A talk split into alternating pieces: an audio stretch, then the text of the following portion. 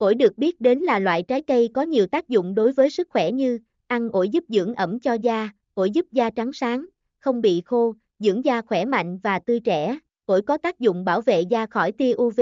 ngăn chặn hình thành nếp nhăn và chống lão hóa da hiệu quả.